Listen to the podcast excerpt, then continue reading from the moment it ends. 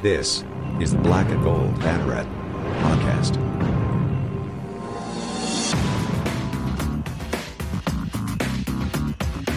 Now, here are your hosts, Jeff Sharon and Eric Lopez. All right, welcome to the Black and Gold Banneret podcast. Jeff Sharon and Eric Lopez with you. Joining us also, Stat Boy Drew himself, Drew Glukov in the house uh, to talk about. So we're going to try and make the UCF Athletics Board of Trustees presentation as exciting as humanly possible because my goodness, yeah, It was long. it was a long morning. It was a long morning. I'm not going to lie, but uh, but there's a lot to talk about there, and I'm I'm glad we delayed the show by a day, fellas, because we went from like having no news to having a bunch of news to talk about. The athletic season is officially underway. Women's soccer kicking the tar out of Texas. Horns down, man. We'll we'll talk about that. And we also have our uh, volleyball preview. Head coach Todd Dagenais joining us uh, in the show to talk about his team getting ready to uh, getting ready to begin their quest for a fourth consecutive conference championship uh, via volleyball. So lots to talk about. But first, let's talk about the uh, Terry Mohajir's meeting with the board of trustees. It was delayed by a week. Uh, here's what the first thing. Let's get it out of the way. What didn't happen was there was no vote at all on the uh, stadium naming rights. It didn't even what- come up at all. Didn't even come up at all. Not even in the question and answer session. Uh, I don't know. I don't know what you guys have been hearing, but I, I'm still I'm still hearing. You know, just just wait, just hang tight. All right. Um, Drew, you were getting in fights with people, including me, on Twitter today about the about the the the handling of it. I, I don't think there's anything to really handle at this point. But either way, What's we're just done is put- done. yeah, we're gonna put that on the we're gonna put that on the back burner for now. Um, the Hula Bowl is coming to UCF. That's made official. By the way, this year, 20 or this January 2022, with an option for two more years. So since the Hula Bowl is not in Hawaii uh, because they're renovating, or I don't know if they're renovating, They're or knocking rebuilding. down and It's a rebuilding. Aloha Stadium. Yeah, um, that's why they're doing that. So the 407 to 808 connection um, uh, uh, wins once again. But the most important thing that uh, Terry Mohajir spoke about today with the uh, board of trustees is the new facilities plans that he's been working on in his first six months here. And uh, boy, do we have some changes to talk about. Um, it all wrapped up under the umbrella of the um, the football campus is what they're calling it. Basically, a three phase project. Phase one uh, is the uh, the Recovery Cove, and what we're calling the Recovery River, uh, is being moved. Remember, it was kind of on the southeastern corner of of the bounce house. Now it's being moved basically to right in front of the new athletics administration building, the new Roth At- Athletic Center. They're going to expand the parking lot that goes parallel to the Wayne Densch Center. Um, and so it's kind of like going to be all in this one area. And I think there, and really there, there's actually one practice football field that's in that spot right now. They're going to build another one on the other side of the second field from that. Uh, and that's going to be phase one. Phase two is going to be the addition on the south end of uh, of the stadium of what they call the launch club. Basically, it's going to be this huge um, building where they're going to have uh, they're, they're uh, connected to the stadium. It's going to be they're going to put in loge seats. The coaches, the football coaches' offices are going to be there, kind of like how they have it in other places where they kind of look over the stadium and then look over the practice fields. Uh, and uh, that the coaches' offices are going to be there, and that's going to be another um, additional um, revenue center for ticket sales for UCF. And then they're also going to put standing room only uh, areas, wings on either side of the big scoreboard on the north side of the stadium. Uh, how much that's going to expand the uh, uh, the capacity of the stadium, I'm not 100% sure, but that's supposed to be additional student seating that'll be standing room only. Uh, and then the third phase is going to be a renovation of the Wayne Densch Center. The weight room is going to be um, where they have the large weight room. We're going to see uh, a bunch of different things happen. We're going to that's going to be instead of having coaches' offices there, that's they're going to they're going to knock the coaches out of there, which is where the football coaches are right now, and it's going to be all students. So you're not going to see any. Um, it's going to be an all student area. So you're not going to see any uh, coaches areas, coaches offices in that in that specific area. Um, it's also going to do a couple little detail things like knocking down some of the, you know, some of the drywall and replacing it with glass that you can see. It's going to supposed to look really nice. It's a cool building that they can that they can work on there. But that's sort of the three phase uh, project. Um, so Wow, uh, a lot to talk about here. Uh, Mohajir was asked about um, the price tag for this. Uh, he was a little, I don't want to say cagey about it, but kind of, kind of sheepishly dodged the question a little bit, but did drop a number that he said he was thinking about approximately fifty million dollars. Um, that's it. That's not a hard number, but that is a lot of money. Um, but you know, like you said, we know UCF is actually in a pretty good spot financially right now. UCF athletics is. Um, you're talking about uh, a, a, department that finished in the black, thanks to, as Terry Mohajir himself said, thanks to old Rocky Top. Um, the goal, uh, what he did say was his goal. There were two key goals, financial goals, and Drew, you're pretty good at figuring this kind of stuff out. Um, Currently, the uh, the athletic budget is in the neighborhood of about seventy to seventy five million dollars. Mohajir said his eventual long term goal is to get that budget up to one hundred million dollars. Uh, how does he plan on doing that? Well, several avenues, but most of all, uh, he wants to get uh, the number of total donors to UCF athletics to 10,000. Currently, it's over, it's more than 8,100. Um, I'm correct. So that, that, was just a charge on fund. Uh, I thought it was the total number of donors. I, th- I, I mean, have to I go back and double I thought check. that was I thought that was specific to the charge on fund. Anyway, um, the uh, job and grad school placement is 100% among UCF athletes, student athletes, uh, and 27 straight semesters with a departmental GPA of 3.0 or above. And you got uh, so that, applauses for those. Yes, as as as one should, because that's really the primary job of an athletic department is yeah, and that graduate. was the only thing he got applauded for was, was yeah. that moment when he talked yeah. about how how the academics are just kicking butt and taking names which is good it's always good so um what do we think here drew uh this was quite the presentation boy Ter- terry's a great salesman i'll tell you oh my oh, gosh man, I, I was ready to i was ready to jump through the television screen man it was it was a, it was a lot of fun. Like afterwards, you kind of have to like, okay, wait a second, let's let's analyze this. How much? What are we really thinking about? But this is a this is a a pretty ambitious post COVID plan. Uh, that's an understatement. This is incredibly ambitious. In fact, if you take all the projects put together that he has planned, he talked about the price tag being towards 130, 130 million dollars. Um, but I mean, here's here's the truth. This is a very long term thing. This is definitely not uh, a sprint. Yeah, this is not going up tomorrow. No, in fact, uh, this it could be ten years before we really see a lot of results. Uh, the first phase is probably is going to obviously be the most likely and the most practical. The recovery uh, cove, recovery river, whatever you want to call it, whatever the name is going to be called. The recovery river. They were. They don't want to call it the lazy river. They want to no, call no, it the recovery. It, because they were talking about cold ponds and stuff for instead of just you know icing down. They wanted it right next to the practice facility so that they can go right out and and, and jump in and, and go in. They're going to have uh, training staff affiliated with it to handle it. So I mean, they're they're actually looking at it from a very practical standpoint. But from what I understand, that's already paid for. That's paid with mm. private money, largely through the, the McNamara family. Right. So, so was new to that was where they were putting it. Right, and I think it's better where it's at. I think this this new idea of, of moving the practice field, you know, obviously you got to dig up and you got to do the plumbing for that. And so you get the drainage all set up and, and the, the parking lot there, because as, as Terry said, that becomes, that's been used kind of like a front door for, you know, for lack of better term for the mm-hmm. stadium. And it looks terrible uh, and it's not very functional. So I used that, to park there when I worked. It was just a parking lot. For, basically, it was just a slab of fault that was a park for staff, and the TV truck go there too. Exactly, uh, and so uh, they're they're planning on expanding at least twice as wide, and uh, you can have ta- they, they show that they plan on having you know tailgating there, so they could probably get premium tailgating. You know, someone's willing to cough up a few coins to to have a close spot.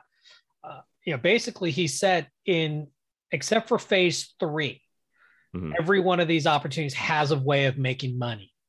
So phase three, obviously being the gutting and redoing of the Wayne Densch Center, which requires the coaches' boxes to already be moved, their offices to be moved to the stadium expansion with the launch club. But I mean, they showed the the floor plan of the Wayne Densch. Man, that is a convoluted mess right now with the offices all over the place. Yeah. Just an absolute mess. But one of the things he did, and, and I got to give Terry a lot of credit. He he knows how to work a room. He he used a lot of references to some of the big schools, Ohio State, you know, Alabama, Florida, Texas. And, and- but the stuff he was kind of highlighting were were things like the presentation room, the weight room, stuff that you really can only do so much with. So yeah, it's easy to get up to the level of those top big schools because there's only so much you can do. It's not like you're talking about the stadium being on par with an Ohio Stadium or a Bryant Denny Stadium in Tuscaloosa. which it won't be, and it never and it never was designed to be. it was never way. meant to be. right. Um, the the UCF's stadium, the Bounce House, is actually based on the Florida State model, which was built steel based first and then was improved around. Mhm. So I- So everyone, I, I'm glad you brought that up, by the way, because everyone forgets.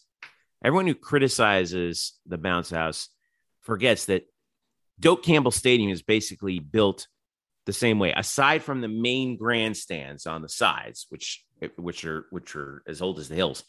The everything else that you see around, basically 50% of that stadium is is that you know the, the- the- the derogatory term for it is erector set. It's a You steel know? stadium. You Yeah. know, it's not like Florida Field, which is concrete based. I would love to see, you know, UCF be able to build a concrete stadium, but I mean, it's it becomes a question of affordability.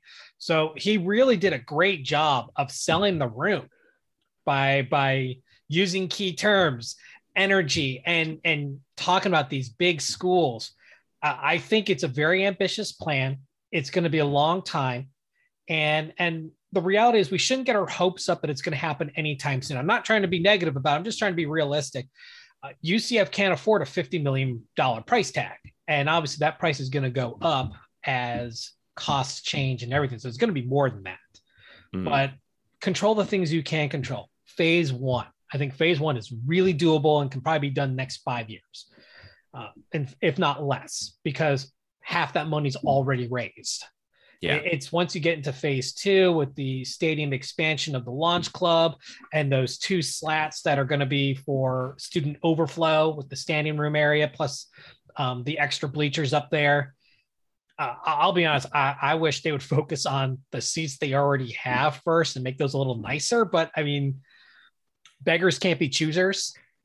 Uh, uh, I, I think I think he did a great job. He he brings so much energy, and in fact, I don't know which trustee it was, but one of them commented about how animated he was. And I think that's so cool that UCF has a guy who can can just inspire. And that's what you need in a leader. You need someone who inspires. And, and he did an outstanding job. Uh, like Eric, what, what, what do you think about this this grand plan? I know we talked about it before the show, uh, and, and you weren't quite as excited as we listen, were. Listen, all I'm saying, you said it's going to be long term. There's a reason why UCF does stand for under construction forever. All right. All right. I mean, what else is new? Everybody that's gone on campus at one point in their lifetime, I know I did when I walked in, there's always some sort of construction. So what's the what's the difference here? Uh, we'll probably be in construction. However, I think you make a good point, Drew, though. It is long term.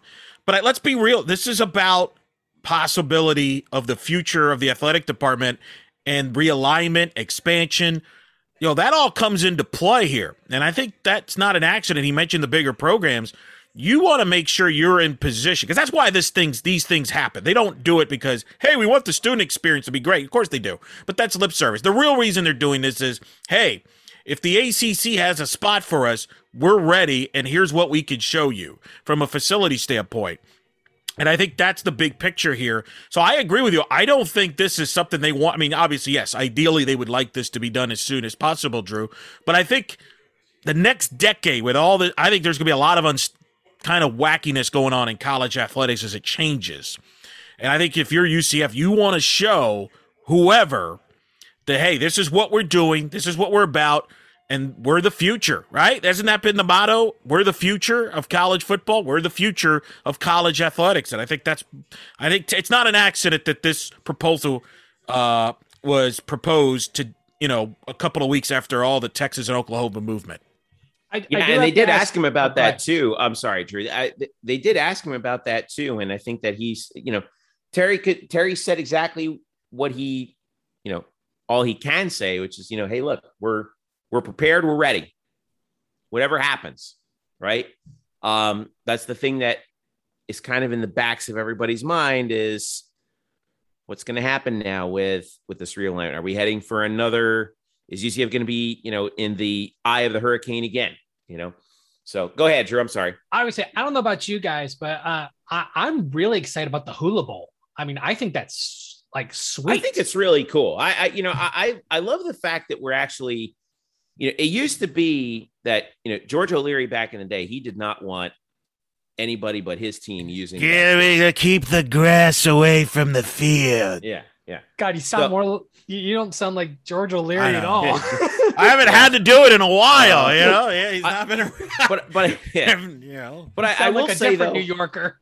Yeah, but I will I will say that I mean it's a you know uh, when Danny White came around, the Apollos were here briefly. Of course, we know that didn't exactly work out according to plan, but um, you know it was it was there were numerous proposals to have the Cure Bowl actually played, um, or what became the Cure Bowl played at at the stadium. That never that never materialized, but you know now I, I do think that it could be it is part and parcel of what Terry Mahaj was saying, and I think that this goes to Eric. What you're saying is the athletic department of the future um, needs to be needs to be lean and mean, and and in that respect, you need to make everything that you do, or at least most of everything that you do, um, be a center of revenue as well, right?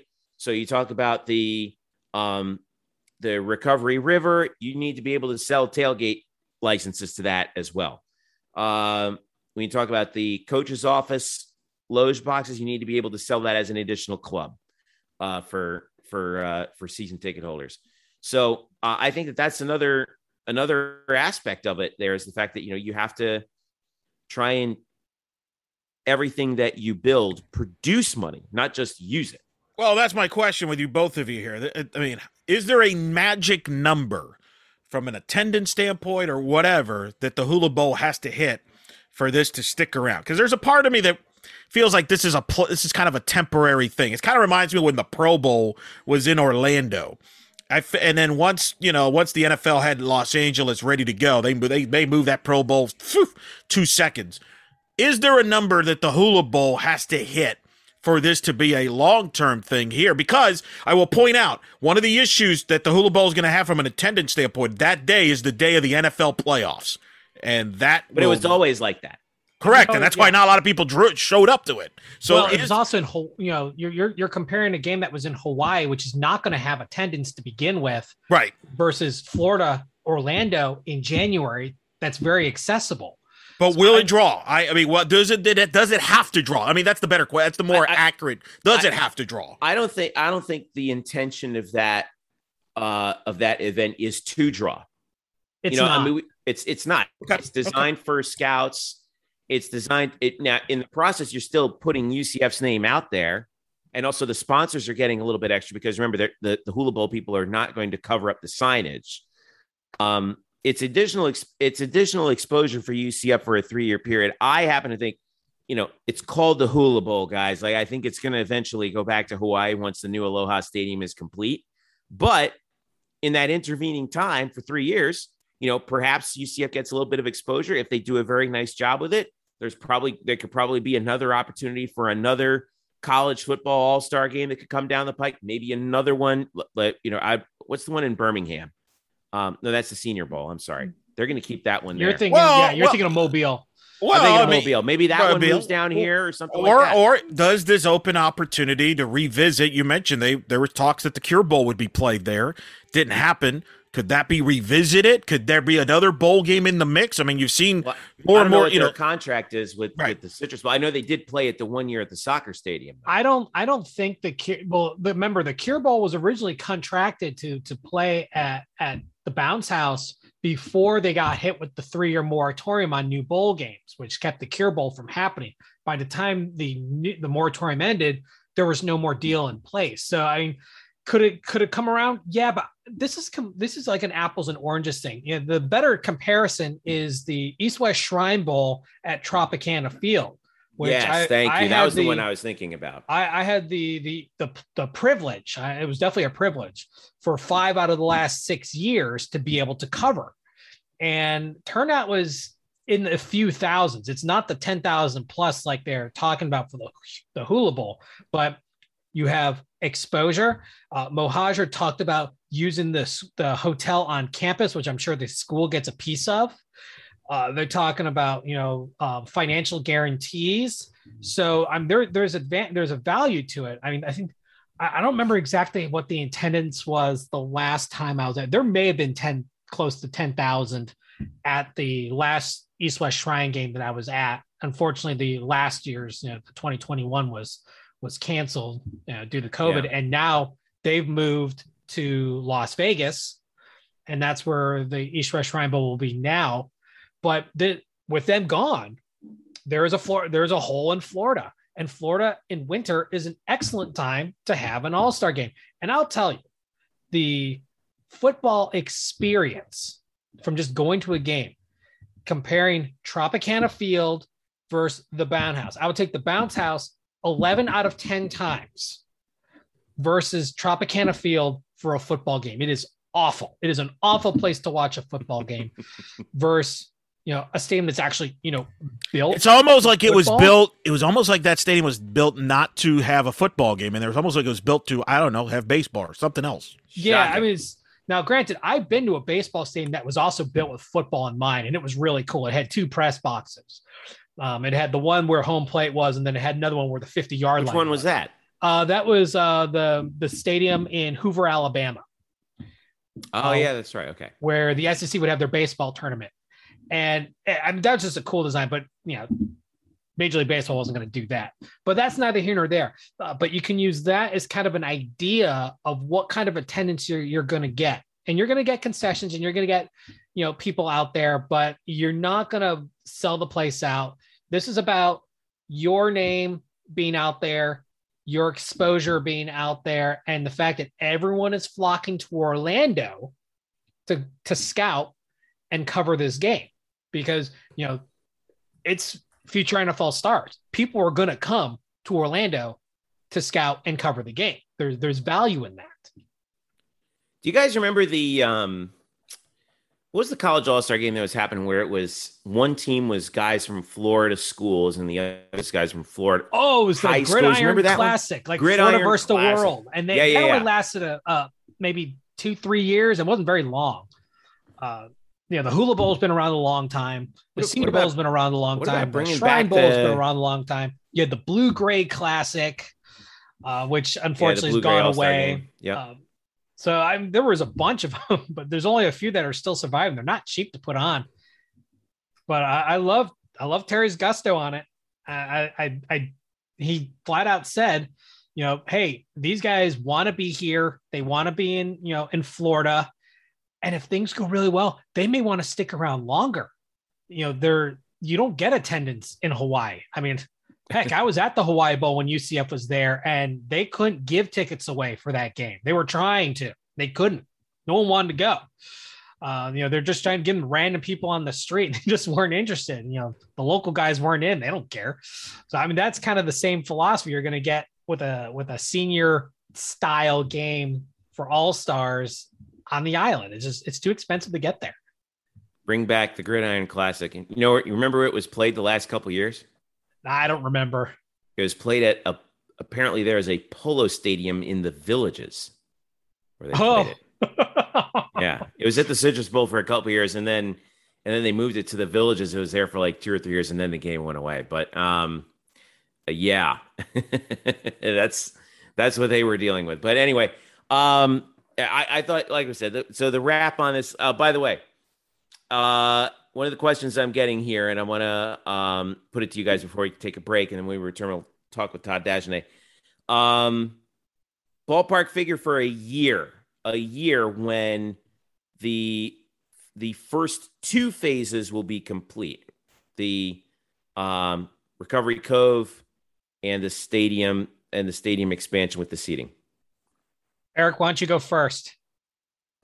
I just want to know if we're going to have a healthy running back core by the time phase one even gets close to finishing. That's not what I asked you. I think that's a little more. I'm more concerned about the running backs right now than our backfield. not Who's what I playing? asked you. We'll get to that in a second. What was the Oh. question?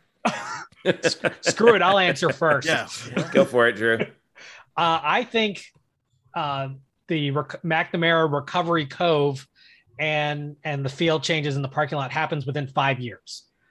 Uh, all Okay. all the pieces are in place. The most expensive part, which is going to be the river, that's already Just paid in for. time when that new TV contract kicks in, wherever league we're in. Well, I, I think it'll be a little longer than that, but. Uh, I I think that is going to move pretty quickly because mo- most the the most expensive part of that project's already done, and all you're going to do is lose a little bit of tailgating spots, you know, for that the premier parking, and you're just going to shuffle things around. I think that's within five years. Now the stadium upgrades, I think, is within uh, ten to fifteen. Uh, it's going to take more time. You're going to, you know, concrete, steel, uh, not cheap, and then the the architecture and design of the launch club is, you know, there's going to have to be a lot of money, and there's a lot of other capital projects going on that we haven't talked about. You know, Mhm. the the renov, you know, the changes with the softball field. I believe there was a new video board coming from from baseball uh, that was still being installed. If I correct me if I'm wrong, it's not on the future plan, but it's on the now plan. But and they talked about uh, One can you know, hope.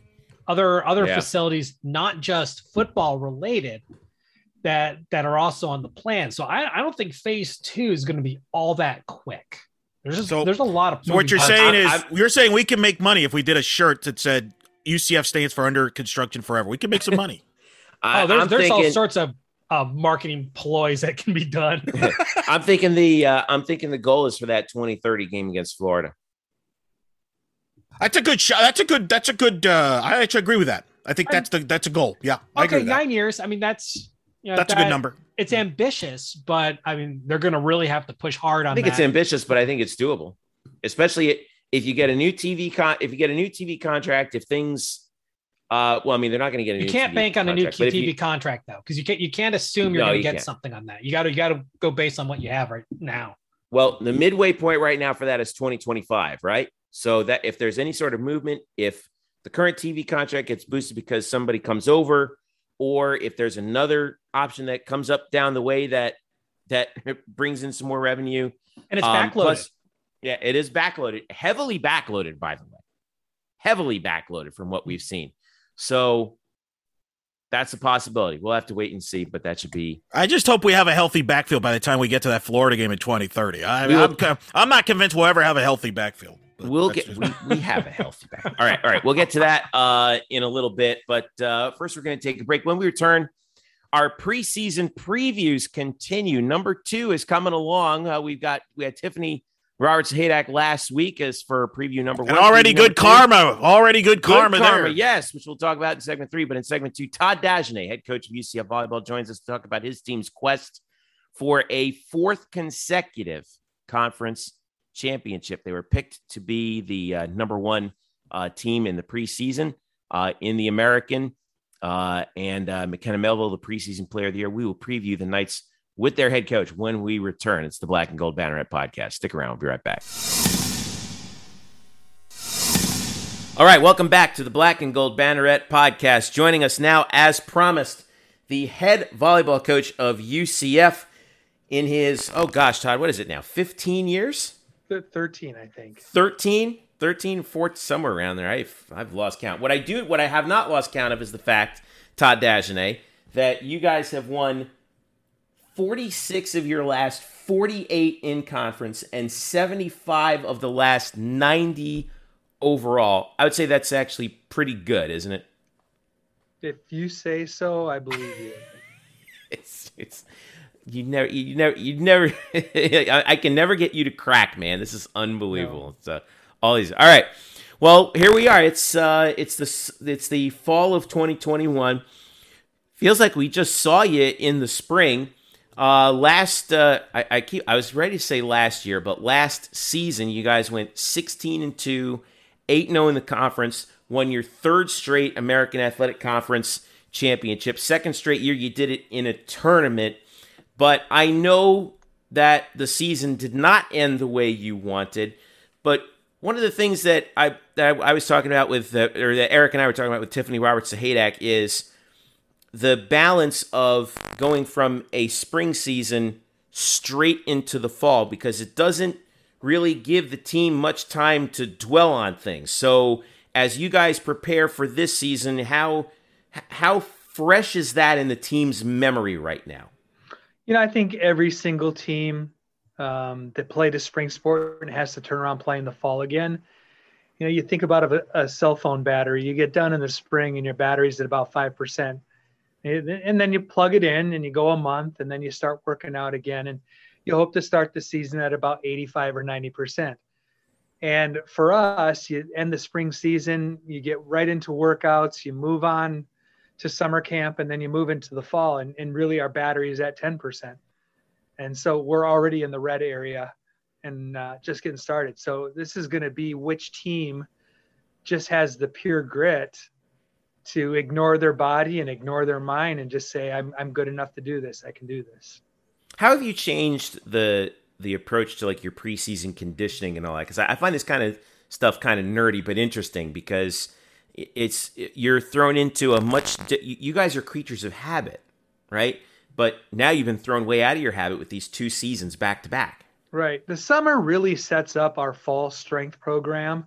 Um, but it's the spring that leads into the summer. You know, we build up a, a nice solid core in the spring.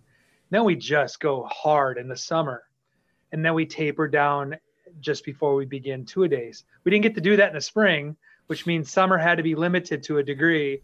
Now we're in fall and we're really we're in already in a management type scenario where you know it's October or November and we're trying to taper for the NCAA tournament it's just going to be about just trying to get through. Um, you know, but I'm proud of the team. They're getting up at 6:15, you know, three four times a week, lifting, doing their conditioning, you know, doing what they can do to make sure that they can make it to the end of what's going to be a long season.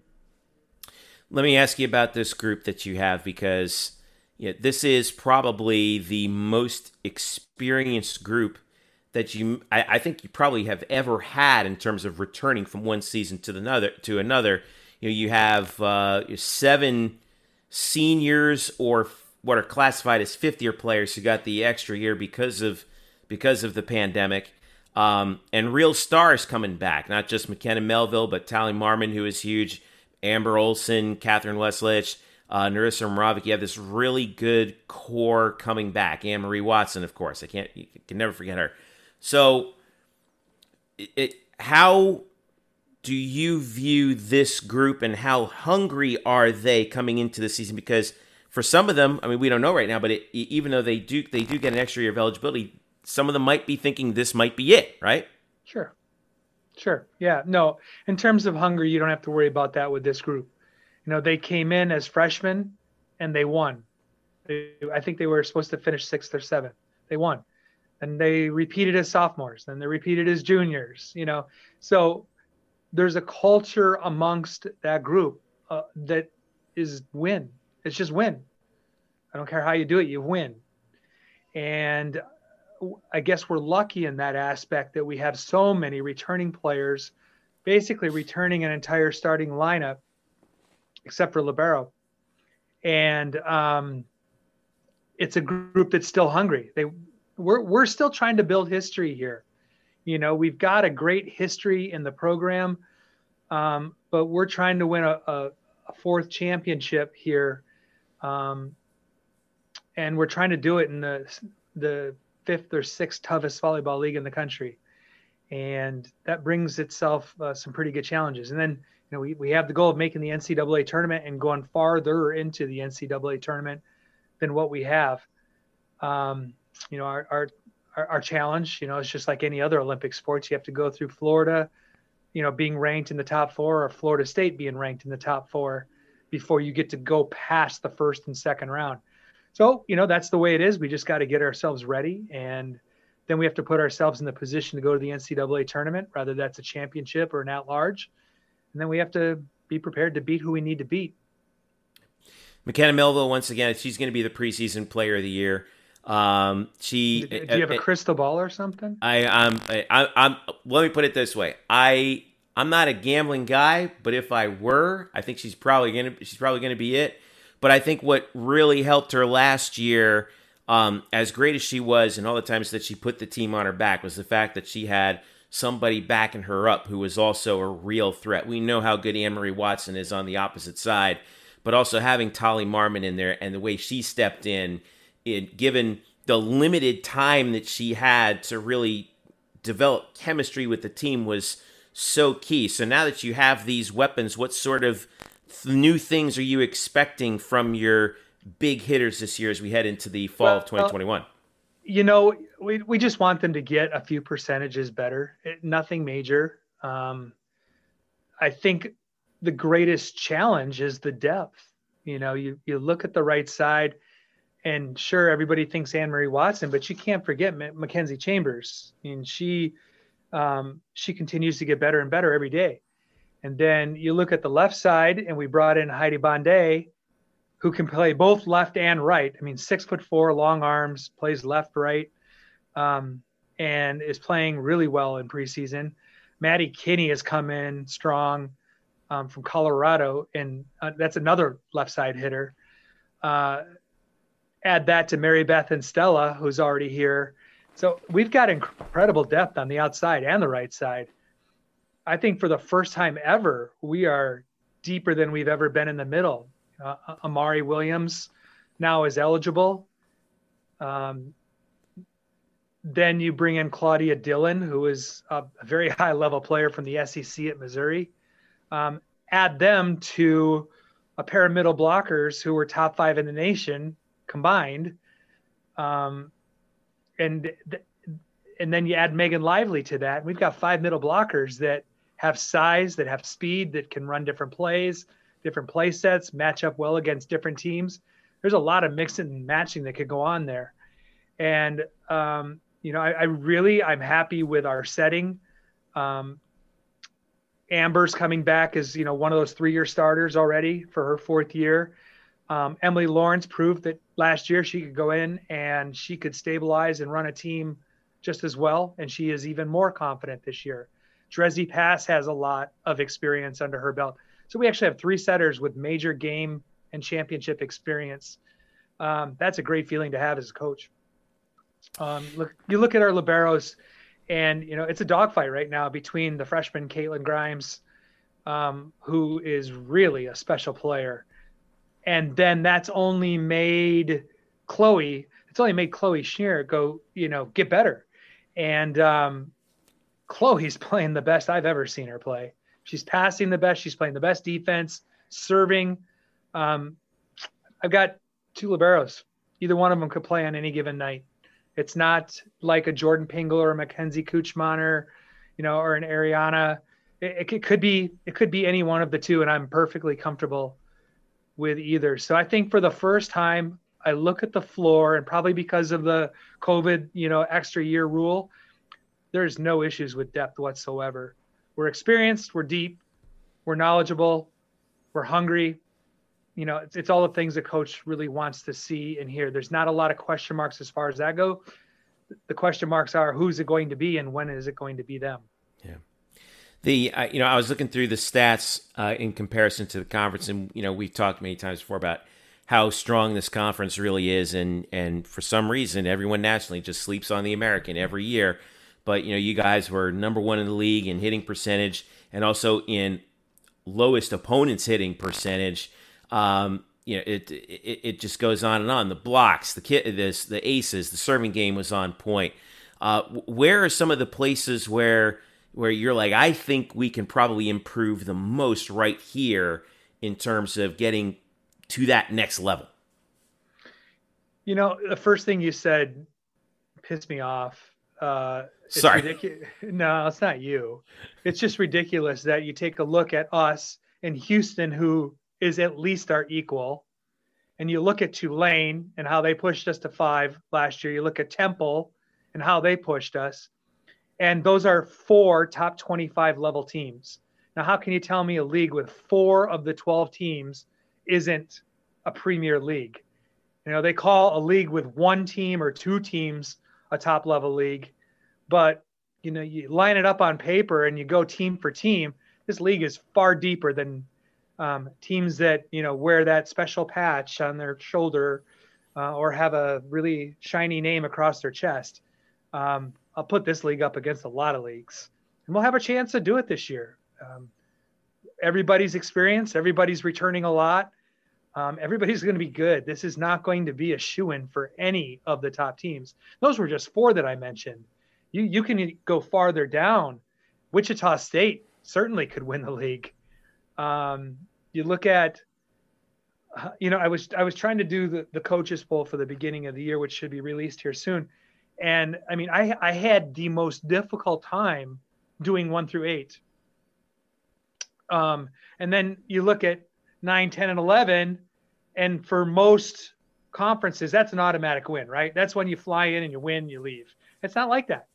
It's not going to be like that in our league. Those teams that are going to be at the bottom are growing, they're getting better, new coaches, systems, they're maturing. It's going to be a tough out, especially on the road, especially on a Sunday.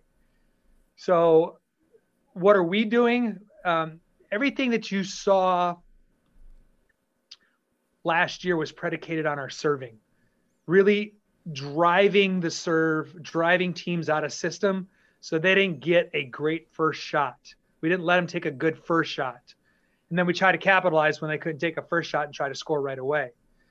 Obviously, being able to pass the ball on first ball kill and get out of their serve, no runs a three, that's going to be something that, but, but I think we really want to just continue to improve our serve and pass. Last year, our pass was above average, but it wasn't great. Last year, I thought our serve was really good. It, it, it's what led us out of trouble when our offense struggled. Uh, this year, it's going to have to be more balanced. But if we can get our serving numbers up into the range where teams are passing below a 2.0 on us, you know, they're they're they're they're siding out 50% or below, and we're siding out at 65 or 70. It that's a five point win right there per, in a set. So uh, we just got to do our job. We just got to execute the serve pass game, and it's gonna you're gonna hear me say it a lot this year. It's gonna become really boring, um, but that's the crux of it. What separates us from a lot of teams right now is our serving block and defense. Um, the reason why we racked up is the number of blocks we did is because we knew where the ball was going to go. We knew where the ball was going to go because the serve was so good. They only had one option. So that's what we have to do. You know, we just have to go out there and we have to bomb serves and we have to force teams to pass well to side out. And then we have to do our, our part in the offensive side of the game. All this stuff is going to get put to the test real quick. Uh, this schedule that you put together is uh, wow. Uh, this is as good a schedule as you as we've ever seen, and you've had some good ones, and especially in the last few years. But we know how scheduling affects it. You know, affects the RPI and how much the RPI factors into you know who gets to go where at the end of the season. Just looking at the matches that you have coming up at home: Georgia Tech, St. John's, Penn State. Uh, you go on the road for Clemson and South Carolina. Then you come back home. You got Florida Gulf Coast, Florida State, Georgia, Miami, Gulf Coast again, FAU before they even get to conference. This is a wild uh, non-conference schedule that you have before you even get to as tough as the conference is, and we expect it to be. So um, I'm guessing we know your philosophy. You're going to play for that. You're going to play really hard for that RPI and test your team early. Um, what are going to be some of the things that you that you want to see from uh, how the team gets through this grinder that they're going to go through in the first four weekends? Well, you know, you talk about the RPI, and that that's exactly what it is. You've got to play quad one teams. Those teams in the top 50 um, teams are going to have uh, an opportunity to either win their conference or have 20 to 25 wins. You got to play those teams. You get double bonus points in the RPI for playing those kind of teams, and so we scheduled as many as we could. Um, we tried to schedule uh, 12 Um, it's just going to depend on where some of those teams fall on the spectrum when it's all said and done. But it's possible we could play all 12 in the quad one when when this is all said and done. If not, at least three quarters of our schedule is going to be in quad one.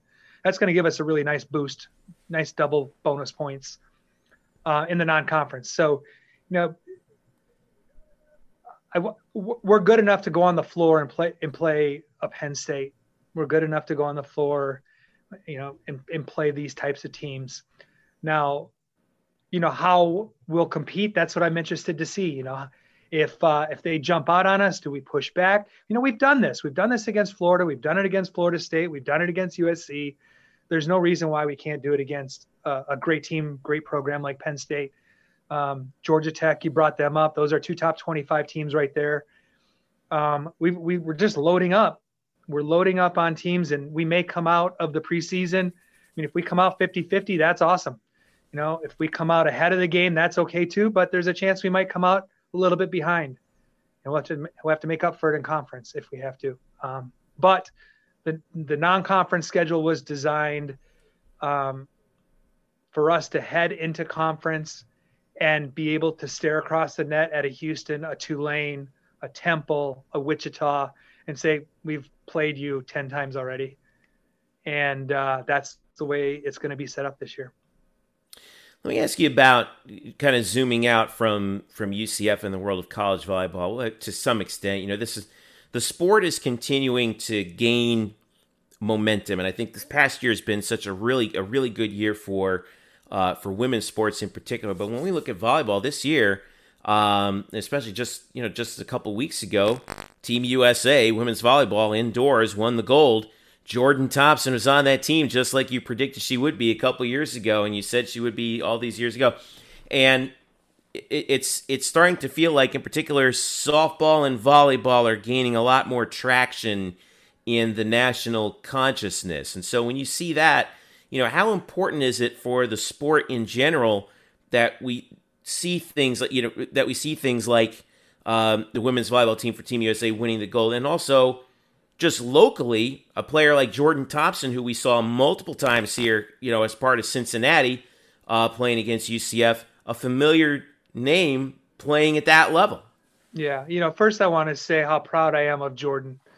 Um, you know, she was a rival at Cincinnati, and we had some pretty memorable moments playing against her, both good and bad. Um, but to see her come out, and I was telling right from the time she was a sophomore, I was telling people she's going to be an Olympian.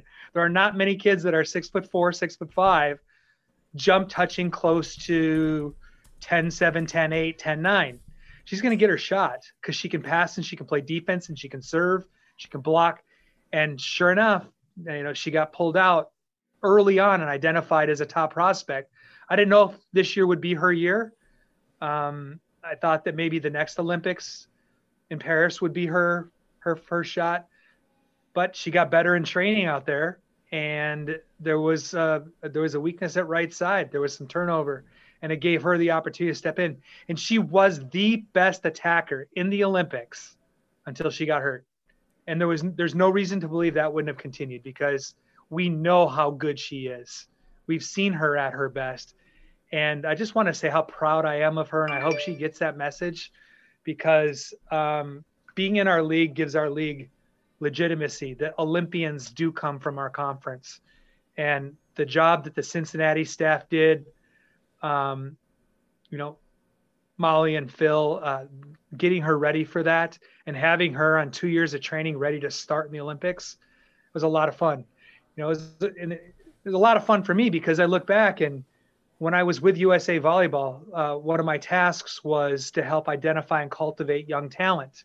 Well, on on those first teams that we started out there were the makings of this Olympic team right here. Micha Hancock, Jordyn Poulter, um, Haleigh Washington. You know, the, the 11 of the 12 were in the USA pipeline that we were building in Colorado Springs. The only one that wasn't was Jordan Thompson because she hadn't been identified yet as being one of those level players. And uh, so having the ability to work with 11 of the 12, either through a youth national or junior national or an A2 program, was really a lot of fun because knowing them all well and seeing how they developed was really cool. Even April and Alix are two players that I worked with extensively on the indoor side. to see them win a gold, April finally get her gold um, before she hangs it up. Uh, if she hangs it up, I guess I don't really know what she's going to do. Um, but Alix is just getting started. She just converted from indoor to outdoor when she realized that she didn't really have a spot indoor. And she moved to the beach, and within four years, she won a gold medal. That is just sickening, unprecedented. Um, but I got to work with her as a 14 and 15 year old on the youth national team. And uh, it doesn't surprise me that she worked hard enough to make her dream come true. Wow. It's amazing to see, like, you know, it, it always, for years, it always felt like all that talent was like out there somewhere. And now it's, it's right here.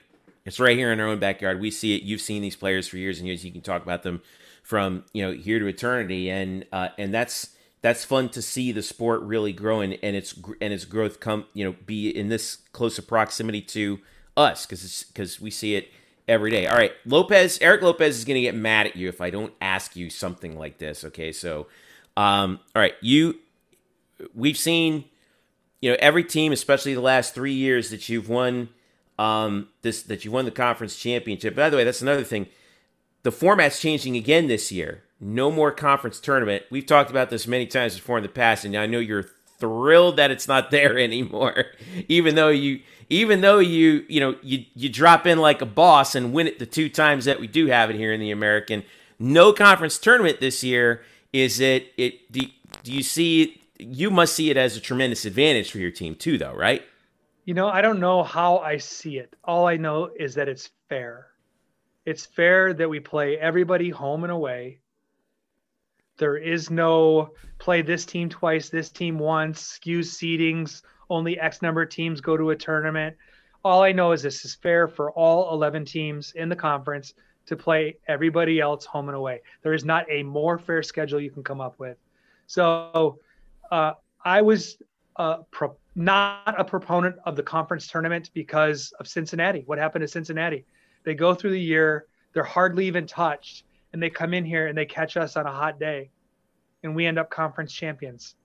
Now, the only t- matches that we lost that year were to Cincinnati. Hmm. But, uh, you know, that's what I was afraid of. Someone goes through three months of nearly being perfect, and then on one day they lose it against a hot team. And the same thing almost happened last year. We're in the conference tournament, and Tulane got hot. And fortunately, we were able to hold them off but you know, to have something like that negate three months of winning and hard work, that that that'd have been pretty tough to handle. So, no, I'm not going to miss the tournament. Um, you know, I know a lot of my colleagues were really dependent on the tournament. They wanted the tournament. Um, for me, I want fairness. I want fairness for SMU.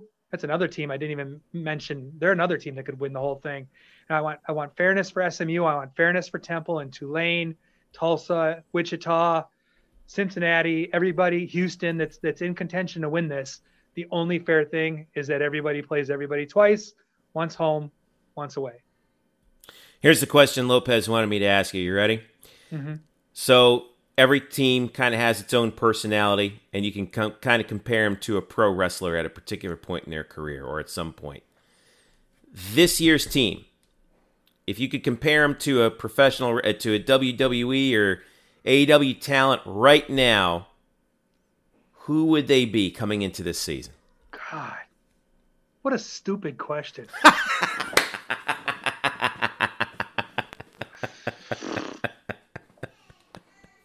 Who?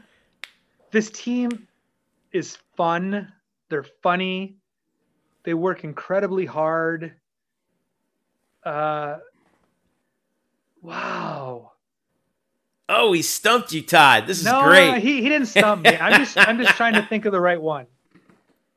It's gonna be somebody that's probably a little bit off the wall, kind of a overachiever. Um, say a little, maybe, maybe, a little bit of Daniel Bryan, maybe. Yeah? I'm thinking either Daniel Bryan or Shelton Benjamin. Isn't Shelton Benjamin um, Little Macho Man. Is that? Oh, you're asking I, the I wrong think, guy there. Well, there you go. I, stumped you. um, I think it's Shelton Benjamin, but he played um, the the new Macho Man, the Little Macho Man. Um, but he's funny. He works hard. His character is great. Um, he's a champion. Uh, so Daniel Bryan, I would probably say is the best because we got a, a very blue collar, hardworking mentality about us. And you look at a Daniel Bryan and, you know, in his size and what he's done to achieve what he's done. So that, that, that's a pretty good, that was the first one that came to my mind was Daniel Bryan. But then I was thinking of Shelton Benjamin a little bit because another undersized guy that is a hard worker. Uh, but we'll go, uh, we'll go with Daniel Bryan. Yes. All right, Daniel Bryan it is. Todd Dagenais, head coach of UCF volleyball. Uh, once again, getting ready for what what could be at the end their fourth consecutive American Athletic Conference championship. Todd, it's always good to spend some time with you, yeah. catch up, and, and talk about volleyball. I'll see you at the uh, first uh, yeah. tournament with Georgia Tech and St. John's and Penn yeah. State coming to town. It, it's uh, it's not about what could be the fourth time. It's about what could be at the end of the Georgia Tech match. That's that's what I'm interested in. You know, all right, I'm interested man. in I'm interested in just uh, playing hard that first weekend. All right. Hey, stay healthy, stay safe. I'll see you there. All right. Sounds good. Thanks, buddy. Take care. Okay.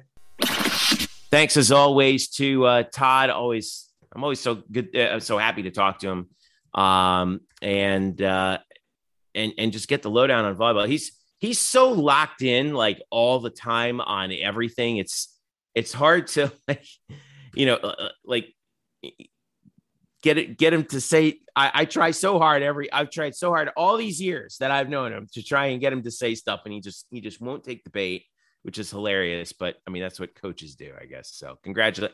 Anyway, by the way, uh, it is confirmed UCF is the unanimous preseason selection for uh, for the uh, uh, volleyball uh, preseason poll.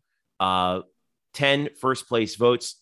Um, now, you're not allowed to vote for yourself. That's the rule. So Todd voted for Houston number one.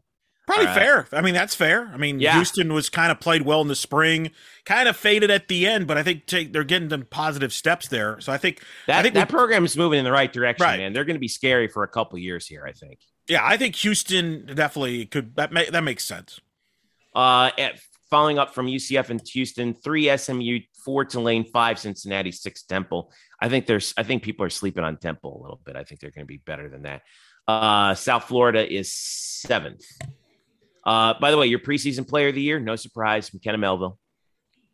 Uh, she also made preseason all conference along with Anne Marie Watson. Uh, and uh, they were both unanimous selections along with uh, for along with uh, Abby Jackson of Houston and uh, Marta Vitkovich of uh, South Florida and Lexi Douglas of Tulane. Yeah, Lexi Douglas is back again. My gosh, she's been playing for like seven years. It's unbelievable. Anyway, um, so there's your uh, preseason preseason picks. I think this is you know everybody's going to have some uh, some things to talk about here in terms of the uh, um, you know the, going from the spring to the fall it's going to be big, but uh, yeah, this is going to be this is going to be a ringer of a season, especially with that schedule he put together, right, Eric? Oh, it is. I mean, you got Penn State, you got Florida State at home. You, I mean, that's a tough schedule, and you have high expectations. And I know you guys talked about that a little bit, but this is the highest expectation to the point where I would argue not football, but women's volleyball has the most pressure this fall because they're trying to do something historic, going for a four-peat, and they're trying to go deep into the NCAA tournament with a core here that's been together for a while. Yeah, you know, football. You know, football you know, if they lose a couple games, hey, it's year one of Gus. There's a transition, stuff like that. I don't think there's as much pressure there uh, the first year. Uh, women's soccer we'll get to later, so I, I don't. As we, as I won't spoil the news. Uh, there's no pressure there either uh, compared to volleyball. When you have a generational player like McKenna Melville, who has a chance to be the first UCF player to be a four-time All-American. She's been three-time All, could be a multi-time Player of the Year. I, I don't know, Jeff. Do you think? uh, you know, we both saw Jordan Thompson in person, and we both said at that time, and I remember Erin Campbell broadcasting game that she said it. That's a future Olympian. Well, she is. Yep. She's now a future gold medalist. No, she's a current gold medalist. right, she's a now current gold medalist. This past uh, few weeks back. I mean, is it crazy to think Uh, I think McKenna has potential to be in that mix three years from now, maybe seven years from now in Los Angeles. I mean, volleyball's different. I get that. I just think that highly of her as a player. You know, I'm biased in this respect. I mean, I think she deserves that shot. She's obviously in the use in the USA system right now. Um, I, the one thing she doesn't have going for her is she's she's not as big and tall as some other players that play on that outside position. Um, you know, she she's not nearly as tall as Jordan Thompson. You know, uh, Jordan Thompson. Well, you're right. That's six, always two, been an issue know? in volleyball. Correct. Size, or six, six three, six four. You know, McKenna's like six one, and I'm not saying she's short, but you know, you look on Team USA. That's you know that, that's that's kind of what they're looking for. You look, it's it's basically an, a, a national all star team, but never say never with McKenna. I I, I just it, she's so talented, uh, in, in this sort of freight train way. I mean, there's just nothing that she allows to get in her way, and I think that that's that that is what's going to, um, right. But I only know, bring ca- that wherever wherever she goes, that's what's going to carry. Sure. But I only bring that up because Tyra Turner, who I think is regarded as the best UCF volleyball player of all time, the greatest player ever. She was an alternate, I believe, on the Olympic team, mm-hmm. indoor and beach, I believe. uh, that's how talented she was. I mean, McKenna can be in this conversation. Drew, I've told you this.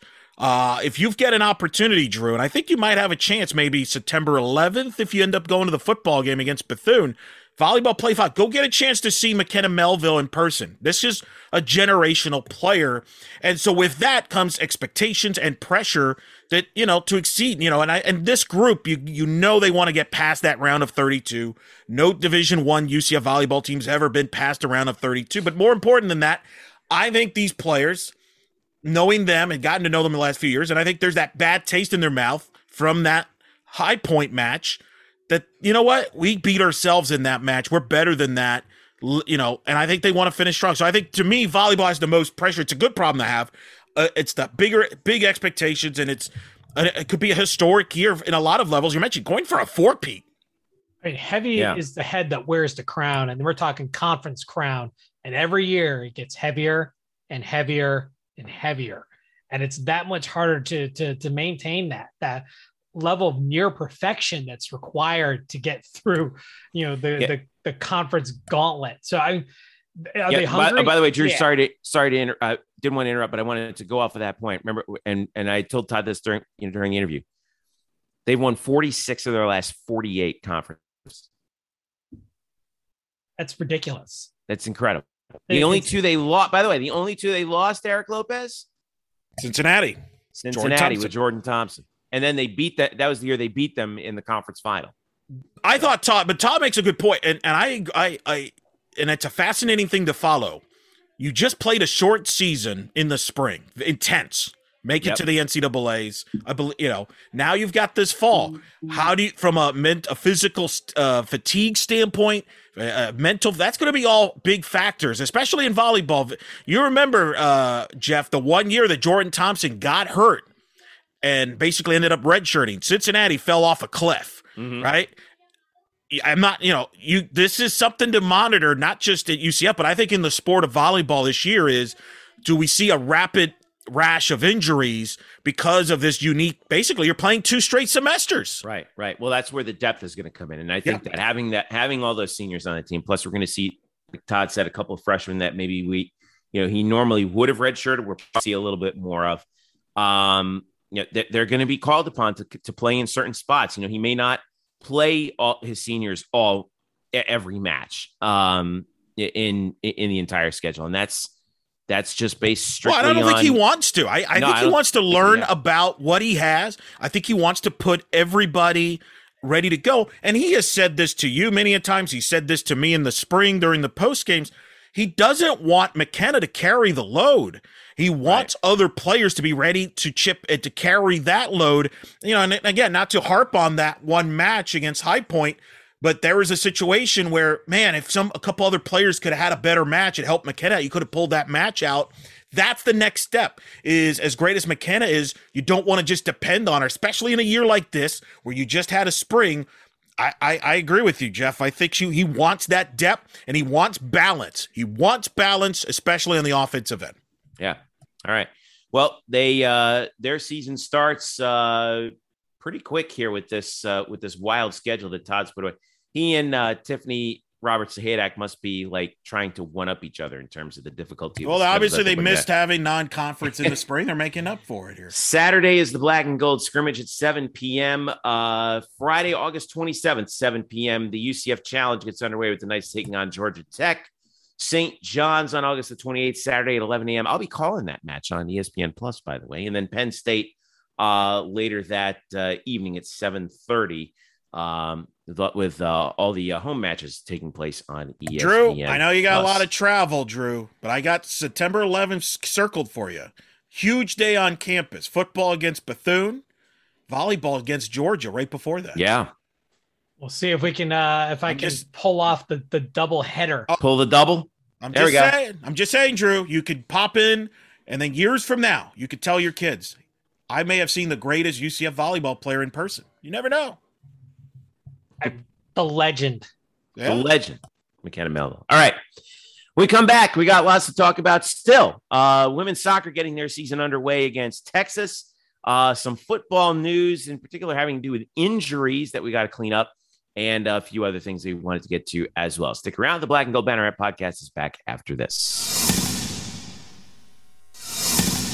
Welcome back to the Black and Gold Banneret podcast. Jeff Sharon, Eric Lopez, Drew Glukov with you here, uh, talking about, uh, well, let's kind of, we're starting the third segment with the very beginning of the 2021 2022 UCF athletic season. It got underway tonight, Thursday, August 19th, with UCF women's soccer, who always starts their season really early, um, taking on the Texas Longhorns and Eric Lopez and Drew Glukov. Boy, did they horns down tonight That's against right. Texas. Wow. Payback. That's ill- that was illegal in some states. Four, Hey, look, that was four payback. goals. Four Yeah. goals. Four to nothing shutout win uh, for UCF on the home pitch.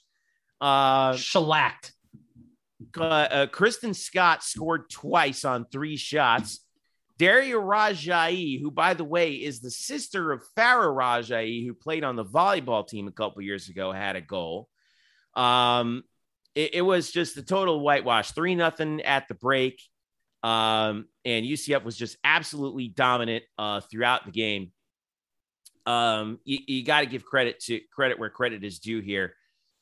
Uh, you know, Tiff talked to us last week, Eric, and I felt like she was a lot more confident in the offensive power of this team compared to last year.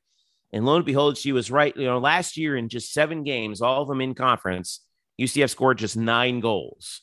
This just tonight in 90 minutes, they scored four. So I'm liking what I'm seeing so far. And I know Texas is not, you know, they- they're they're not a top 25 team. I think their RPI was what 160 some last. Well, but but here's the thing. We we got to be careful. Uh, this is going to be weird with volleyball and both soccers here. It's tricky to evaluate if you're just going to evaluate on the spring because a lot of these teams didn't have full rosters in the spring. Some player like UCF didn't have a full roster. yeah, it's true. as Coach Sahaydak mentioned. So Kristen I try, Scott only played a handful of games, didn't score a goal last year. and did not score in the spring. She scored eight goals in 2019, which was the last full year. She was the best player on the pitch uh, on Thursday night, which is impressive when you consider that Texas had Julia Grosso, who's an All American who let just p- played for Canada and kicked the game winning penalty kick against Sweden to win the gold medal for them in the Olympics. So, and Texas actually, Chris Henderson, who's a guru when it comes to women's college soccer, has Texas in the field for the tournament. So there's high expectations at Texas, and UCF just put it to them. Uh, so it's a good win. It's a, look, it's a big win. You always when you, when you're playing a difficult schedule like this, it is imperative to get off to a good start, to feel good about yourself, and especially with this group, as you mentioned, Jeff. UCF had their struggles in the spring, so you want to put that behind them. And I think playing this match the way they did puts that behind him, and it helps to have a Kristen Scott from 2019 playing at the level of 2019. She was the best player on the pitch. The defense was sound with experience, and it's a big win. I would I would say this: this is probably a one of the most significant days in the UCF women's soccer probably since 2017. When you consider uh, Coach Sahaydak it announces they get the ex- because you get the extension, they announce the extension That's right. Uh, big news there. Coach Sahaydak is going to be extended through 2025. And you're going in Job with- security. Right. And you've got questions. And look, football coach, the football coach here is obviously going to always be the most scrutinized coach on campus. Put that aside, I would argue the second most scrutinized head coach in UCF is the women's soccer coach. Why? Because of the history of it.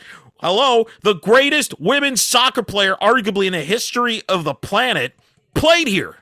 Like, and the rich history of this program, the expectations are through the roof uh, with this program. So there is always high expectations with this program. So with this program hasn't been to the tournament since 2017. That's not a big deal to a lot of other programs, but to this program it is a big deal. So I think tonight, Thursday night is a huge night for this program because I think now, you know, that's that's the best they've looked in a few years. And I think you saw why Coach Sanders was, as you mentioned, Jeff, confident about the experience. They looked like an experienced group, which they did not look like in the spring.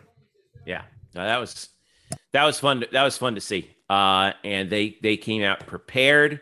Um, they came out with their hair on fire. That was, by the way, this is a uh, and Drew. You you mentioned this uh, before we came on during the break.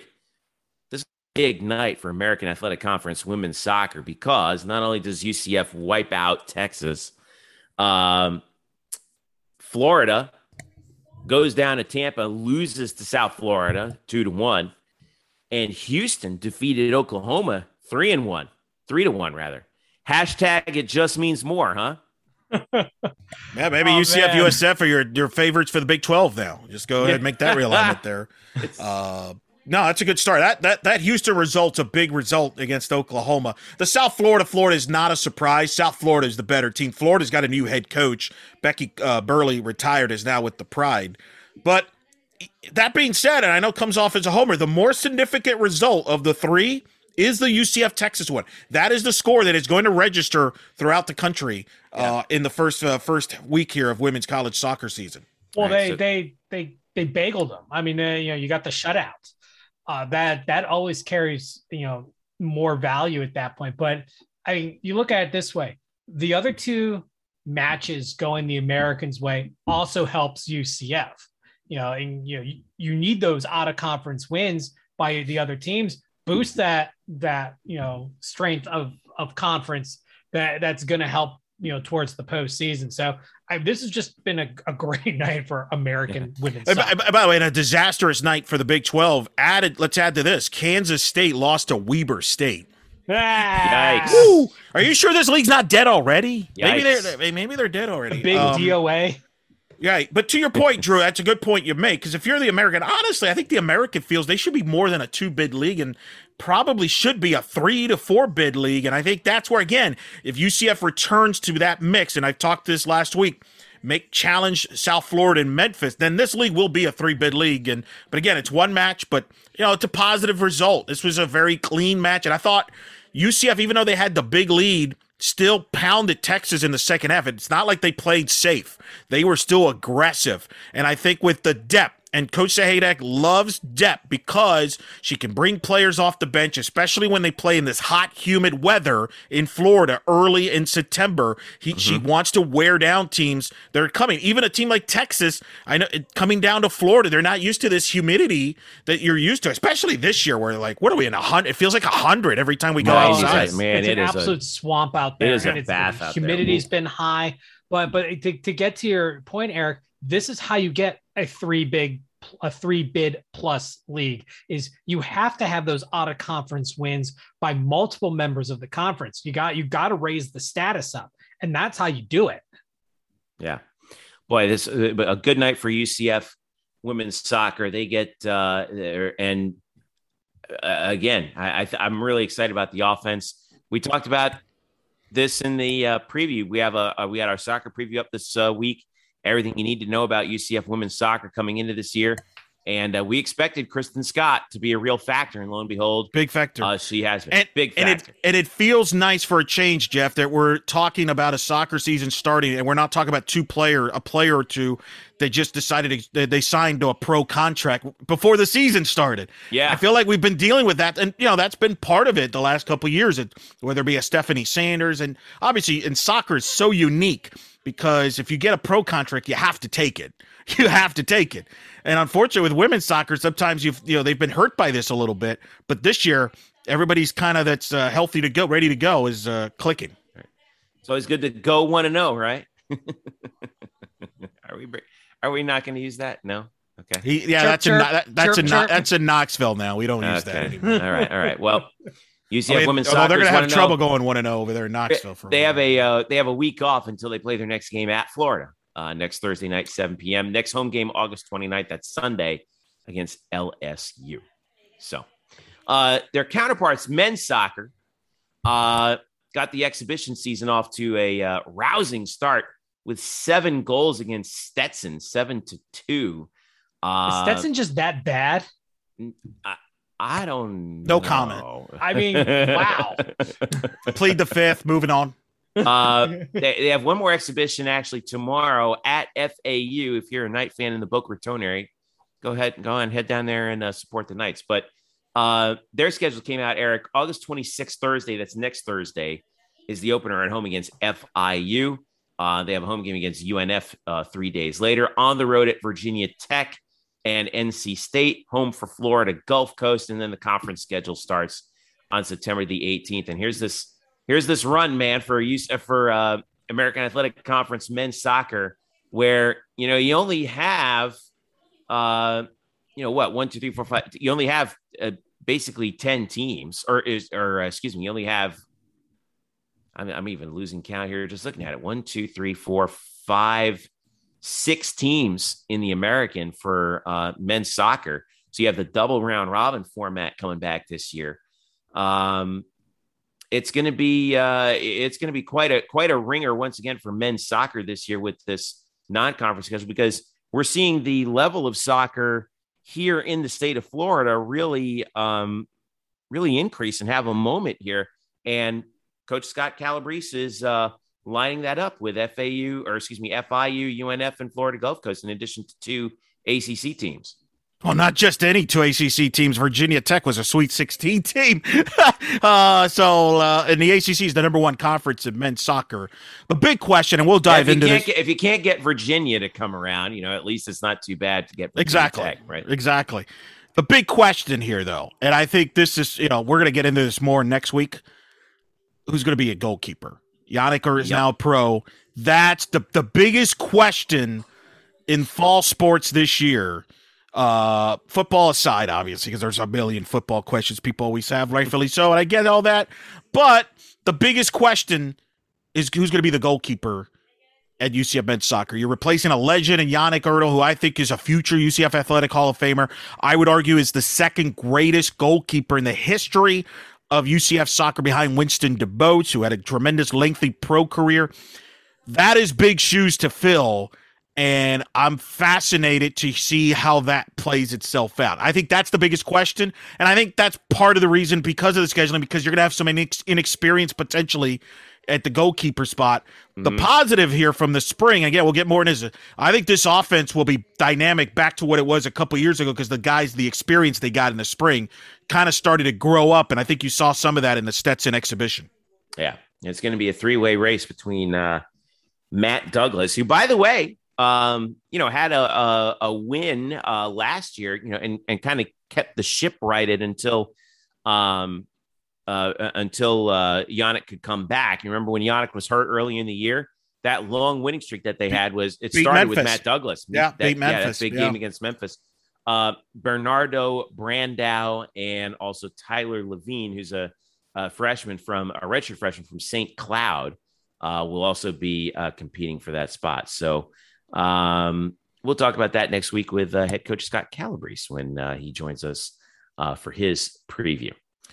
All right, let's switch over to football real quick. So, unfortunate, uh, a coming and a going. We'll start with the going. Unfortunately, for UCF is RJ Harvey, who um, Jason uh, Beede from two four seven, soon to be the Orlando Sentinel. Congrats, Beede.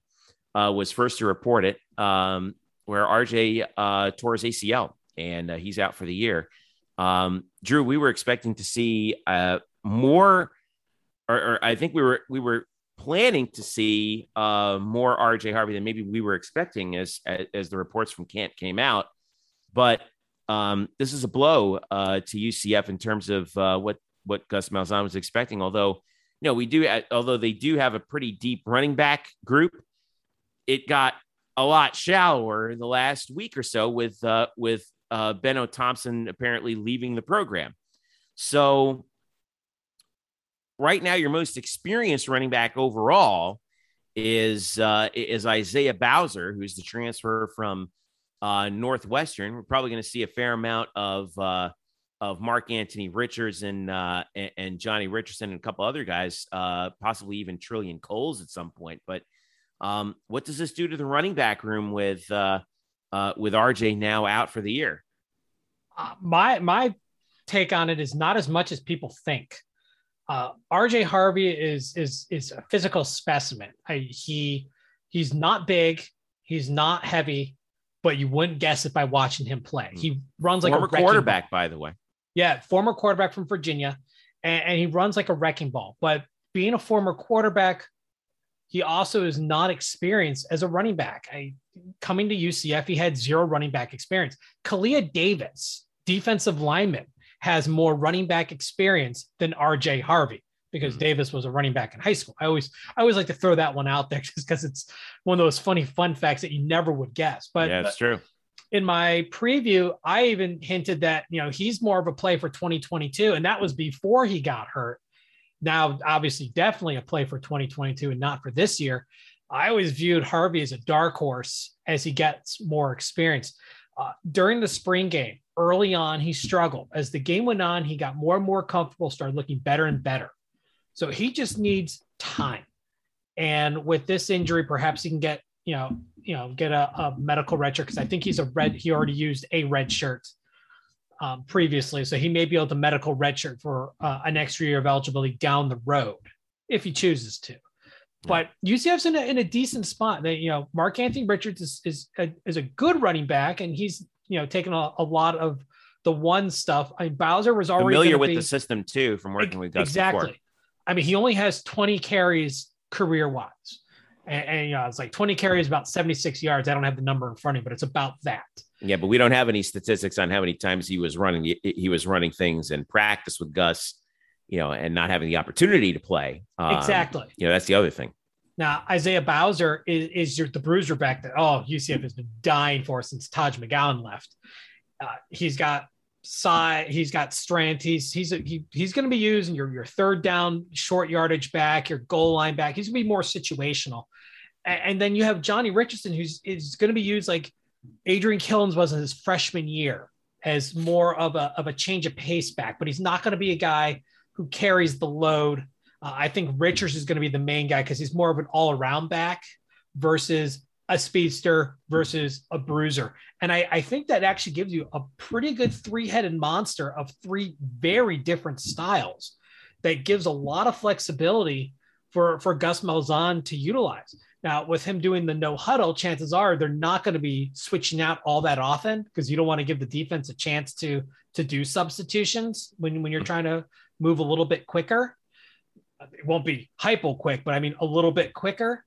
But you, you still have depth below that. Uh, Demarius Good, who's actually outside of Bowser, the most experienced carry back uh, on the team. I believe he's up at around 111 carries total. And then uh, you mentioned Trillian Coles, and I think Anthony Williams down as, as a true freshman may be able to get a little bit of a little bit of game time with with you know the Harvey injury.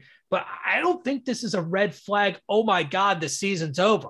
I, I don't think it's as serious as as some people are, are saying it is. I, I think there's still a lot of capable talent here. Yeah, I mean it's it's never good to see two backs who you were counting on who were high up your depth chart go away, but that does show you how much depth UCF had, and, and Gus worked on that depth in the uh, in the offseason. I think it's a, I think it's a good thing overall. Uh, the, um, but the only thing I would say to that though is it's not good to you're down to basically three guys that you feel comfortable with before the season starts in a year where you still have COVID around. You like to have as many bodies as you can, and none of these guys are proven yet, and uh, that's good. That's the concern is you have a young running backs, assignments protecting the football. Uh, you know, I, I tend to agree with you, Drew, that I don't. I think Harvey was kind of.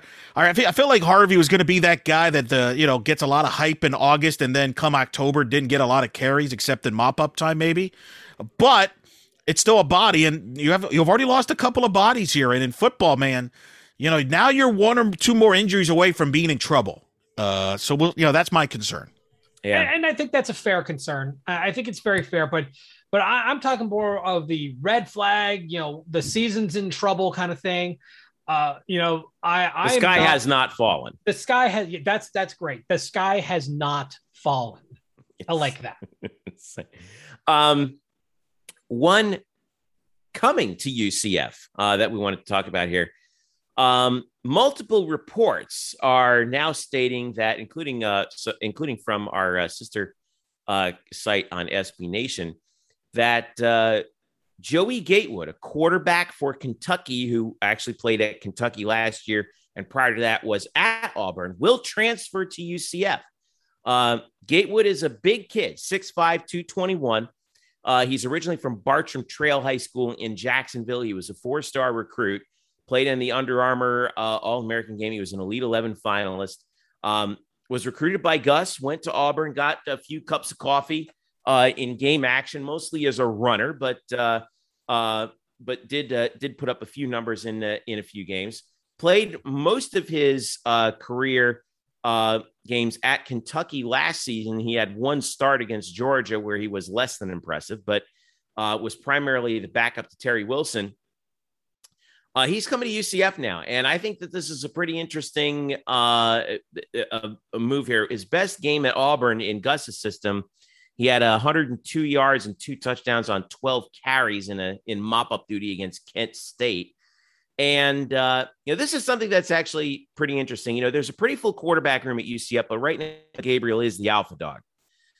But if Dillon has a huge season, um, and I know that you've been through that you expect him to, there's a possibility with a very thin quarterback class coming out of college this year that you know Dillon Gabriel may get some NFL, uh, may have the ability to uh, uh, leave early and go to the NFL. I know UCF fans don't want to think about that, but um, that's that can never be something that's not too far from the front of your mind.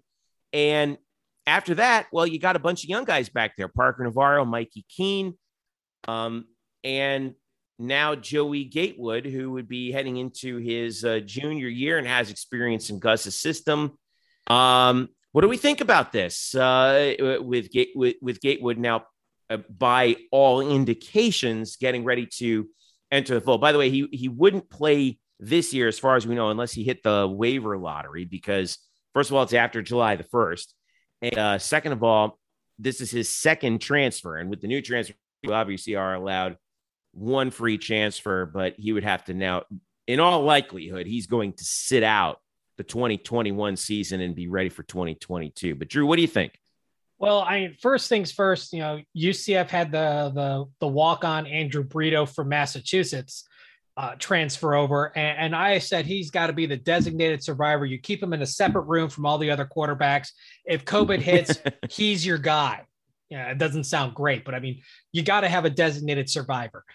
Uh, I, I, mean, this is very intriguing uh, because I, I'm pretty convinced, short of an epic disaster, that Dillon Gabriel will leave for the NFL. Uh, this is not a strong quarterback class, and he has a chance to prove that he's not a system quarterback because that's what dogs him right now under the Heupel system was a very simple playbook, really does not translate anywhere near for a pro quarterback.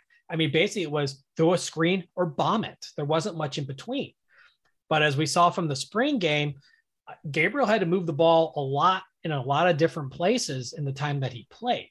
So this is an opportunity for him to kind of kind of shake that that negative system quarterback vibe and I'm assuming that he's going to because um, this is he's a smart kid, he's strong, uh, and, and, he's shown at least so far that he's got what it what it takes to be able to to to run Malzahn's offense. So I, I expect him to be gone. Then you got to worry about 2022. Who's left? as you said, you got you got Jones, you got Mikey Keene, you got Parker Navarro, you have uh, uh, Tommy Castellanos, uh, who is looking, who's a, a, current verbal to UCF. I'm assuming he's going to follow it all the way through. He'll be coming in as a freshman. Uh, but I mean, you look at those guys, very young or just not very experienced, and, and Gatewood has an would have an opportunity to to take over. I mean, you can't teach size.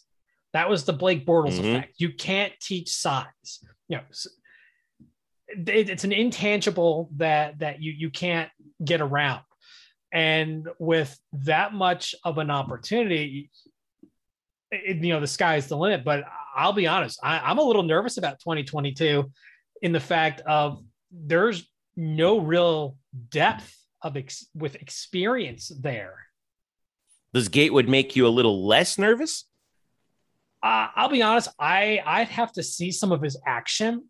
Uh, I haven't. You know, I I've seen Navarro, I've seen Keene, I've seen Jones, I've seen them in action. Um, I haven't seen anything on Gatewood yet. It's still very new. Uh, so uh, I don't know if it makes me feel better. The fact that you know he had you know he he went to to Auburn, had to deal with the problems that Gus Malzahn dealt with Auburn with you know the old money talking. We gotta then, play my kid next, you know. Okay, uh, that's how we do it here in the South. There, there's a reason why Gus Malzahn was so excited to come to UCF because he doesn't have to deal with that. Well, but and the great the proof in that. I mean, think about this. Uh, there's coaches on this staff that was there. I mean, obviously he knows him, so obviously he likes him to the point where he's bringing him in uh, at Auburn, and then even when he went to Kentucky the offensive coordinator at the time at Kentucky, or the, who was also handled the quarterback, Darin Hinshaw, former UCF alum, UCF right. alum, UCF analyst right now on the football staff. So clearly, there's guy they that that's people that know him. It's not like this is like, hey, let's just take a shot. They know this kid, and they obviously still believe in this kid to the point where they're going to bring him in. And why not? He's tremendously athletic, talented. Um, so there's nothing wrong with that with taking and giving another shot. I think what's clear is you're probably going to have if if again, and this is by the way, Drew is the one that's telling everybody that Dillon's leaving. Just for the record, so stop. Don't don't send the hate mail to me or Jeff. All right, don't tweet at me. Just tweet at Andrew there. Stat boy Drew on yeah. Twitter. I own it. I, I'm willing to own this. I'm I'm um, convinced he will leave right. at the end of the year. I know. I just don't want people tweeting. Drew like welcomes the hate tweets. I know. He's not like the I two of us there. for it. I I mean, it sustains me. I, I enjoy it way too much. Oh, okay, very good. Um, you you drink the tears of Twitter trolls in the oh, morning. Oh man, does that make me the Twitter troll? oh man. Uh, but so you bring another kid to be quarterback. And to, now to back up your point, Drew, I'm looking at the quarterback potential for the NFL next year. Spencer Rattler right now is the number one guy, Oklahoma, redshirt sophomore, assuming he declares. Uh, you got Sam Howell, North Carolina, a lot of people like. Uh, then it gets a little murky. You got the Slovis kid from USC that people like, but can yeah, there's pr- a you know, there's a big drop after those two guys. Right, you Rattler got and Malik Willis of Liberty, who's a redshirt senior. A lot of people like Matt Corral at Ole Miss. So there's room for a guy to have a monster year this year that could skyrocket here. And there's always a quarterback that does that. Heck, Blake Bortles. Blake Bortles is the example. No one was talking Blake Bortles NFL draft until the 2013 season was ongoing. And by the time the South Carolina came around, all of a sudden you have Todd McShay saying, you know, this guy could be a first round pick. And then he ended up being the third pick. So uh, that, now, you know, things could happen. Don't, don't forget, let, us throw a name out there that's going to drive some people absolutely nuts. Desmond Ridder. don't forget right, him. Right. Come on. Right. Yeah. We want to trigger some people. Sure. Uh, no, you're fair. That's fair. Um, so look, it's a, as a result. So if he does leave, you're to have a young quarterback class in next year. Now, keep in mind, for all we know, the next starting quarterback might not even be still on this roster. They could always, with the transfer portal, you could always, if you don't feel good about what you have going into next year, they could always, if somebody becomes available that you didn't anticipate, they could always go that route as well. But again, they have a kid that they know he's athletic, he's talented. I think he has a shot for the quarterback position. And if he doesn't get it, maybe they change positions. There's a win win here. I think it's a win win either way. I agree. I think with his size, if quarterback falls through, tight end would be a perfect spot for him. Uh, you know, he's athletic. You talk, you know, we talked about uh, his ability to run. That could be translated. Obviously, you have to learn to block, and and we've seen quarterbacks trying to switch to tight end doesn't always work out. But I mean, you start this early, it may work. I, I mean, Not You know what I was- anything. You know what I was interested in is looking at this 2022 class is how few guys are, you know, you don't have a lot of big dudes out there, you know, and, and he start and he strikes me obviously the size is really something, but you know, who are your like traditional, you know, at least six three guys, you know, that we're talking about like Rattler's six one, he's still pretty small. Uh, Matt Corral is six one. Malik Willis is six feet tall. Tyler Slough of Texas Tech is, uh, or, or Tyler Shaw, I should say, is uh, uh, is six five. That's your first really big one that you see out there. Uh, Jurkovec, the kid from Boston College, is six four. But a lot of small guys out there. Carson Strong of in Nevada, six three. But that's about it. Well, I mean, UCF does not have tall quarterbacks. I mean, Yeah. I mean, Dillon Uh, is is six one ish. uh, I, I mean, he's listed as six even on UCF's uh, website, Ridder's six four, by the way. And we say. know schools tend to exaggerate a little bit on the height. So, I mean, you've got Gabriel at six, Quadry at six, Parker at six, and then it goes down. You know, Mikey Keene at five of eleven, uh, Andrew Brito at five nine. I mean, th- th- this is just a they're they're it's a small group. It's, it's it, there, it- there's no guy that like walks in the room where the scouts are like, "Whoa, okay, all right." Right. No, you're right. No. By the way, but one other thing on Gatewood, one of the things that's kind of hurt him in a little bit when he went to Auburn, the guy he was compared to was Cam Newton, who won the Heisman and the national title. That's Uh, not and fair. That, that I agree with fair. it's not fair, but it tells you how highly he was touted. Uh, and I think that kind of hurt him a little bit. When I looked at, when I saw him, I thought more of a bigger, taller uh, Nick Marshall, who led Auburn to the national title game in 13 uh, under Gus. And I think, again, I, Nick I think Marshall with size. Correct. Nick, Nick, Marshall, Marshall, was wasn't a big guy. right, and I think Gatewood's the best runner in this in this quarterback room. Don't you, Drew? Like I, I mean, I'm I'm not sold on what the what's the running ability of the quarterbacks in this current roster. So I, you know- I think Parker Navarro is a great runner. The problem is he runs around like a chicken with his head cut off. I mean, uh, Chase, I, man. that, Oh, well, that's what happened during the spring game. I mean, he ran and he ran and he ran some more and you know never threw the ball away and ran. Right. Um, but I mean, that's all stuff that can be taught. I mean, he's young. It's a new system. Okay, uh, but I there there's definitely some legs there. Uh, but as far as both size and speed, I think he he may be the only one who can who can you know have the complete package, and, and that's got to be an advantage going into 2022. Yeah. Lest we forget though that you know Dillon Gabriel has some pretty good legs too. Remember who he who was also recruiting him? Army. I was say you're gonna answer that question. yeah, you know, but I, I'm not a, you know, I'm, I know Let's- everybody. Keep- I- you know, Army Army doesn't run the air raid. Last I checked. no, Army but I, Army I'm just not- runs. right, they run. I'm just not as sold though on Dillon as far as a runner. Uh, I mean, he's got this. I think he's I think he's better than people think, and I don't think he was given the opportunity to do that in the air raid. we'll see. I mean, Desmond Ridder's the better runner, which is probably why more scouts look at him. And I know UCF fans don't agree with that, but that is the one thing Desmond Ridder ha- a couple advantages he has over him is he's taller and he's more uh, athletic. He can run. The big question with Desmond is throwing the football, especially uh, with act down the field, and I think that's the big question with him in Cincinnati this year. It's not Uh, even a question. It's it. Dillon is a way better passer. No, he is, but Yeah. I'm saying no, no. What I'm saying is the close. no. What I'm saying is the questions that the scouts have about Ridder is can he throw the football? Whereas with I think Dillon is his si- size, and as you mentioned, whether he's a scheme quarterback, uh, you know, Kind of system I think a the quarterback. or question not. that you have to answer about Ridder, by the way. You know, So- I think the scheme is the scheme issue is the bigger question because we've seen six foot, maybe a little bit less size quarterbacks with good arms do pretty well in the NFL. It, it comes back to decision making and being able to run complex schemes, which are Mhm. both you know very prevalent in the NFL. And being Yeah, able but to read but, defense. but but but you say that, but NFL teams will always go with a size quarterback. Look at your boy uh, at Ohio State, Justin Fields. Why did he drop? Because quarterbacks like Trey Lance, who's taller, got picked before him. And you know what? He still got picked. He still got pre- picked high. And I and so far, despite a slight slow start, you know, he, he at least shows that he's got some competency. Obviously, this is preseason; it's not worth the paper it's written on. But uh, you know, look at the. Do you want to stop right there? Well, I was gonna say, look at the size quarterbacks who have failed. Uh, Well, the Paxton well, well, well, the joke You know- is that Justin Fields' first half is better than any Ohio State quarterback has had in the NFL ever. I Since don't know maybe about Art ever, but it's been a long time. Yeah, It's maybe since Arch a Art time. You know. Arch, Art Schlichter is an expletive. I may have to bleep that out if you're an Ohio State fan. Um, I, I, I what grew up an Ohio State fan. I'll, I'll take that. so one last uh, one last little bit of news that uh, we did want to get to uh, in terms of contract extensions. Congratulations to Emily Marin, UCF women's head golf coach.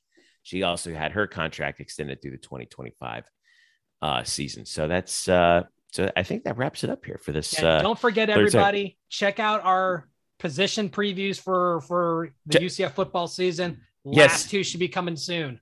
They're coming out tomorrow. Drew, Drew has been hard at work on those position by position previews. So do, do make sure you check those out. I dread the last one, yeah. defensive. and then uh, I dread next- that one. Now, next week, uh, we're going to be doing our traditional five biggest questions facing UCF football in 2021 previews, but uh, do a little bit, going to do it a little bit differently. We're going to do it roundtable style.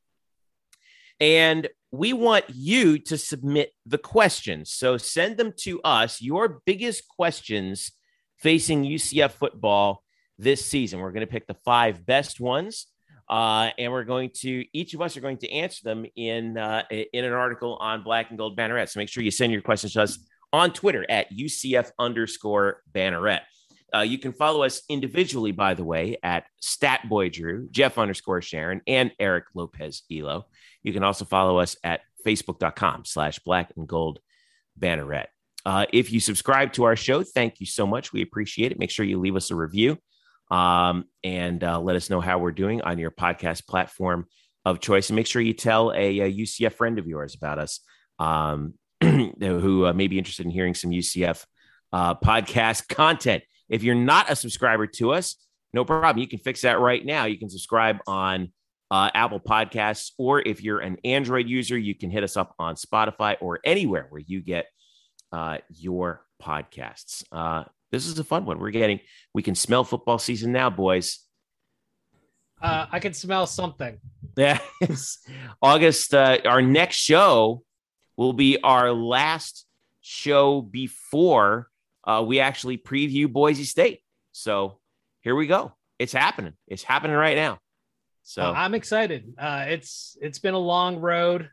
You know, last season was was rough for everybody involved. You know, a lot of us, you know, we couldn't be involved with. I feel like we're all going to look back on the 2020 football season, like no matter what school you're from, we're all going to be looking back on it as just like, man, that happened. Really? Like, you know, it's, it's like the season that wasn't. Boy, the 30 for 30s that are going to come out of that is going to be really something. I'll tell you.